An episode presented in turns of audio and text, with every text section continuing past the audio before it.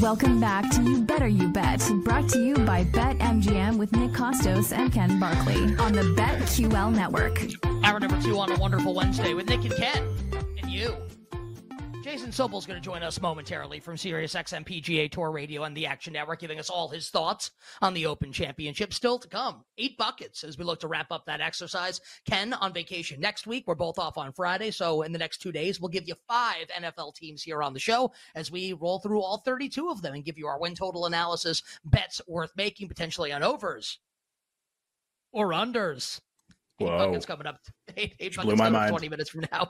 Uh, an hour from now, our pal Ross Tucker, Audacy Sports NFL Insider, stops by. We'll talk all things NFL with Ross. Ross dialed into the league 24 7, 365, always has interesting stuff to say into the betting market. So Ross will give us some good stuff, win totals, etc. As we get set for training camp. So excited to welcome Ross Tucker to the show. I'm going to give you some fantasy football analysis as we move along, giving an update on my team in the Scott Fishbowl, not because I think people care about my fantasy team. I, I know people don't care about my fantasy team, but just because it's interesting to talk about where some of these players are going, where the ADP is, and where I think that ADP might be going as uh, we get to training camp and into the preseason power hour, final hour, all our bets for tonight, and we'll uh, we'll play some of these grids, immaculate grid, Major League Baseball, and the Dynasty Gridiron Grid. The National Football League version of the Immaculate Grid. I would say we'll do the NBA one, but I don't think I've got much. I'm bad. That one I'm actually bad at. The others I'm actually Okay. good at. That one, that one I'm. There's a bad. Maybe hockey we'll- one too, apparently. Imagine that. No chance. Just guess like Bill on, is Bill on the show tomorrow? No, Tyler said he's on tomorrow, right? So Oh, okay. Bill's not on. You can find Tyler on BetMGM tonight too. Just, just rolling. Give out the give out the open bets, and the open's going to start basically by the time his shift is over. I, I, mean, I got Tyler said it's a 24 hour shift for Tyler today. God bless him. Out of the lab right onto the radio. Um, that's coming up later in the show. Right now, to kick off hour number two on this wonderful Wednesday, one of our absolute favorite guests, kind enough to join us, was just on the air, so we appreciate him popping on now, back on the air with us. And that is our good friend from Sirius XM PGA Tour Radio and the Action Network. The great Jason Sobel on Twitter at Jason Sobel T A N. Jason, welcome back to the show. It's Nick and Ken ahead of the Open Championship. My friend, how you doing? Hello, boys. I have been off air from my show for at least 90 seconds, got a good break already, so I'm ready to roll.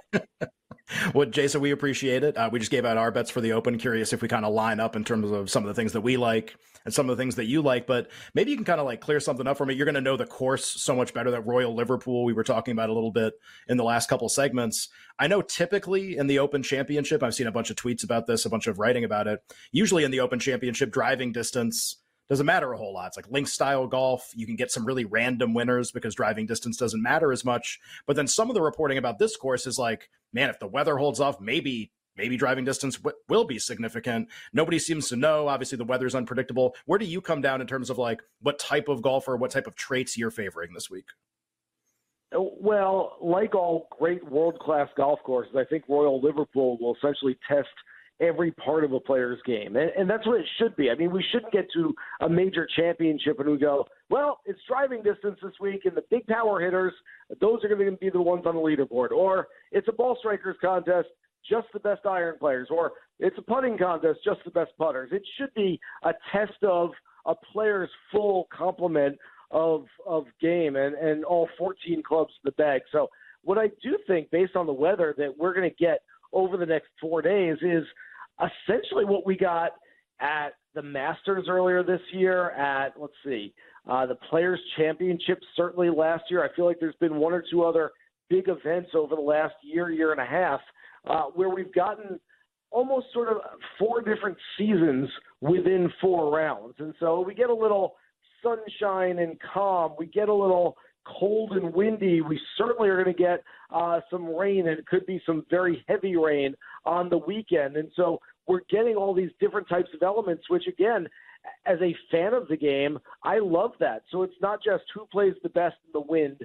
That those players have a, a better chance of winning. It's not just who plays the best in the rain, but it's who plays the best in multiple different elements over four days and who's being tested with all the clubs in the bag. So yeah, uh, look, it, does driving distance help? Does power help? Of course. If you can hit it long and straight, uh, basically you're making any golf course in the world uh, a little bit easier. That said, is driving distance more important than say iron play this week or putting? I- I'm not so sure about that.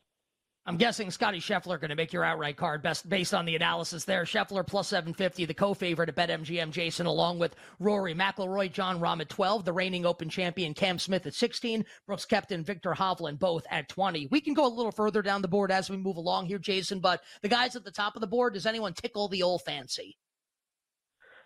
the problem is they all do to an extent, but their numbers don't tickle my fancy whatsoever. And so I, I look at it this way. And again, I, I'm trying to not be one of those guys who, uh, you know, purports themselves to be some sort of betting expert, goes on Twitter and says, you know, I really like it. I'm betting on this week. It's Scottie, Rory, Rahm, Koepka, and Cameron Smith. Those are my guys this week. And then on Sunday, when one of them wins, you get to pat yourself on the back but it doesn't make for a profitable card.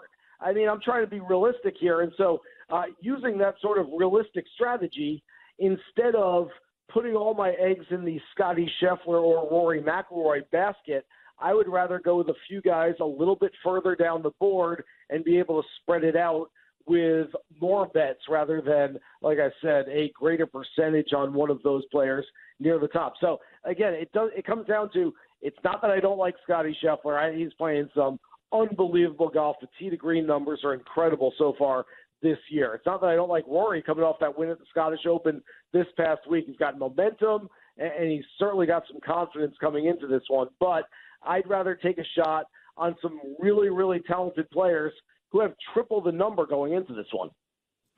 So, Jason, give a give us an idea of maybe a couple of your favorites. We'll obviously work our way down the odds board. We can do long shots, head to heads. Maybe like, are you fading Rory then, or something like that? Like, obviously, a golfer who has a ton of momentum coming into this tournament. Uh, give us a couple of your favorites to win. Yeah, so I'll start with Rory because I'm not fading Rory. What I'm hoping for is that Rory shoots one or two over 72, 73 in the opening round. The lead is right around 66 or so and we can look to maybe play Rory live at a number closer to I don't know plus 1200 plus 1400 going into round two. That would uh, entice me a little bit, and I'd probably do that. But I'm looking at guys just a little bit further down the board, not very far down the board. In fact, in the last decade, we've seen only two players 80 to 1 win this golf tournament. Nobody with a longer number. I know we look back and we say, wow, this is the one that was won by Ben Curtis, by Todd Hamilton. You can hit a big number at an Open Championship. That really hasn't been the case. It's been pretty chalky over the last decade. Six of the last nine winners have been 25 to 1 or shorter going into this event. So we're looking more at the guys who are up there on the board coming into this one. And I've got a few just in that range. Uh, Viktor Hovland is my favorite outright this week.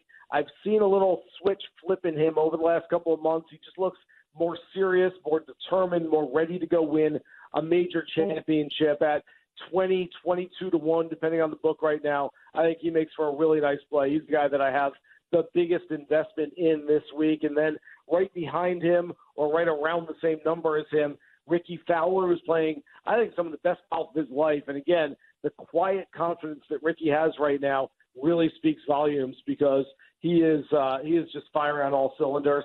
And then Tyrrell Hatton based on strokes gained total, which I think is the greatest barometer of performance that we have, Hatton has been the third best player on the PGA Tour this season, behind only Scottie Scheffler and Jon Rahm. It hasn't manifested itself in any victories yet, but I think it's coming. Really, my biggest position this week is Hatton and Tommy Fleetwood for a top 10. I think those are some really uh, nice plays, maybe shorter numbers, but nice plays this week. But I do have Hatton outright as well. You better, you better hear with Nick and Ken on a wonderful Wednesday, talking the Open Championship with the great Jason Sobel, Sirius XM PGA Tour Radio, and the Action Network on Twitter at Jason Sobel, T A N. Jason, do you have a long shot that you really like coming up for the Open Championship? Uh, so I'll give you a few. Again, I I don't see much past the, and I call it the chalk, but at least the top tier of the board. Uh, the guys that I do like a little bit that have a chance at least of winning this one.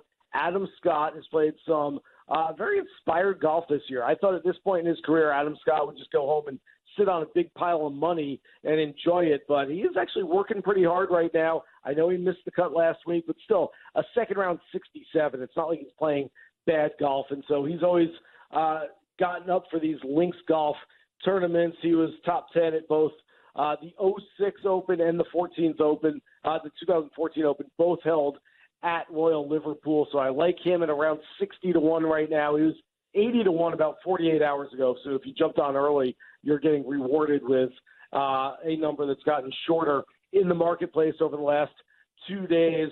Louis Oosthuizen is a guy that has won an Open. He's had multiple other top three finishes.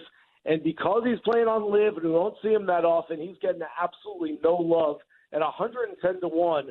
Uh, he's still a guy who's a viable candidate to go out and win a major championship. Again, I, I don't think it's going to be a guy with that big of a number, but when we're betting outright tickets, I at least want the upside. I at least want some guy with the ceiling. I don't want to bet an outright ticket on someone who finishes a nice solid 17th place, and never has a chance. Either give me it's first or nothing.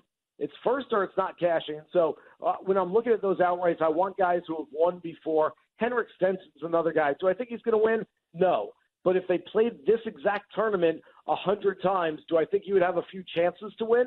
Yeah, I do. And at 250, 300 to one, I'm going to take a shot at it. It's going to be a small shot, it's going to be just a little nibble. But why not on a guy who just seven years ago won one of the greatest duels in major championship history against Phil Mickelson? Jason, I'm curious as part of that answer. I think there was maybe like one LIV golfer uh, as part of the uh, the the card of golfers that you gave out to win the Open Championship.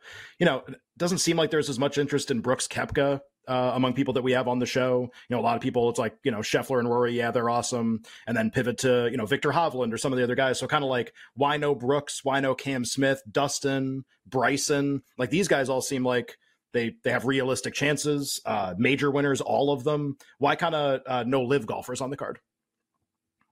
So uh, Oosthuizen and Stenson are both uh, playing LIV. So I, I gave you two of them there. Uh, Koepka, look, I, Koepka for me is this guy where every time I don't play him in a major championship, um, chip, I'm sitting there going, he's the one that scares me the most because he's the guy that time and time again over the last half dozen years it just keeps burning you. If you keep fading him, uh, you're going to get burned by that because he goes out and wins major championships. And the less this plays like a link style golf course, I think the more it plays into Brooks Koepka's hands.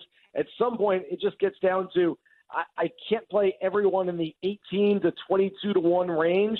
And so I've got to filter somebody out there. And Brooks Koepka was one of the last guys to not make it onto my card. Cameron Smith I, I feel like the driving accuracy, he's got the best short game in the world. I feel like the driving accuracy where he could spray it all over the old course last year at St. Andrews, you can't necessarily do that as much at Royal Liverpool. It's going to come back to bite him at some point. He's going to get stuck in the lips of a couple of fairway bunkers and take a couple to get out or have to go out sideways. So I don't see Cam Smith playing his best golf at this one.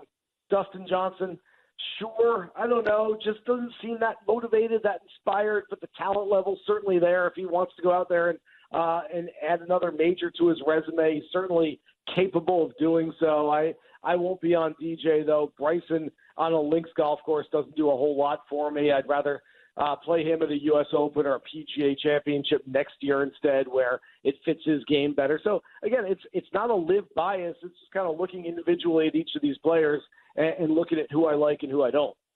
It's kind of about a minute to go. Is there any golfer that's a full fade for you coming up at this tournament? It's really hard because that's what I start with, guys. And I'm sure you guys do this as well, where instead of okay, I like these three players, I'm going to bet them. It's okay, I'm I'm taking him off the list. I'm taking him off the list. I I do this with trepidation, and I'm sure it comes back to bite me. Patrick Cantlay is a guy who uh, my buddy Justin Ray at the 21st Group, who's the best stats guru in the go- game of golf, had the stat that Cantlay finished top 15 in each of the last five. Never been closer than five shots going into the final round, though. So what that tells you is a lot of backdoor top 15 finishes. I don't have a whole lot of interest in Cantlay this week. Uh, Morikawa I just don't know if he's got the power. I think with a softer golf course, he's going to need to bang it out there with some of these guys, and he's got the accuracy, maybe not the distance, so he won't be on the card. But it's really difficult. Guys, you look at the top of the board, you look at the first 15, 20 names on the board this week, and quite frankly, you can look at any of those guys and say, yeah, I, I can make the case. I can make the case that, that guy can do well. And in fact, I, I've been breaking down content for the last three, four days now, and you start staring at all these names, and they all start looking good. Jason, we you are always looking good, my man. We love having you on the show. Appreciate you joining us right after you went off the air. Jason supports us. We ask that our listeners and viewers please support Jason. Give him a follow on Twitter if you're not following already at Jason Sobel TAN. Listen to him on Sirius XM PGA Tour Radio. Check out his work at the Action Network, actionnetwork.com. My friend, sincerely appreciate it. Good luck with your bets, and we will talk to you down the line. Thank you, and I just want to tell you that I only look good on the radio. Okay, well, that's a good, good line for our friend, for our friend Jason's. Everyone face for radio gets gets thrown out a lot. I got told that It once does. in college by a professor. I have a good face for radio. I was 19. Uh, I had to, I'd spit in that guy's face.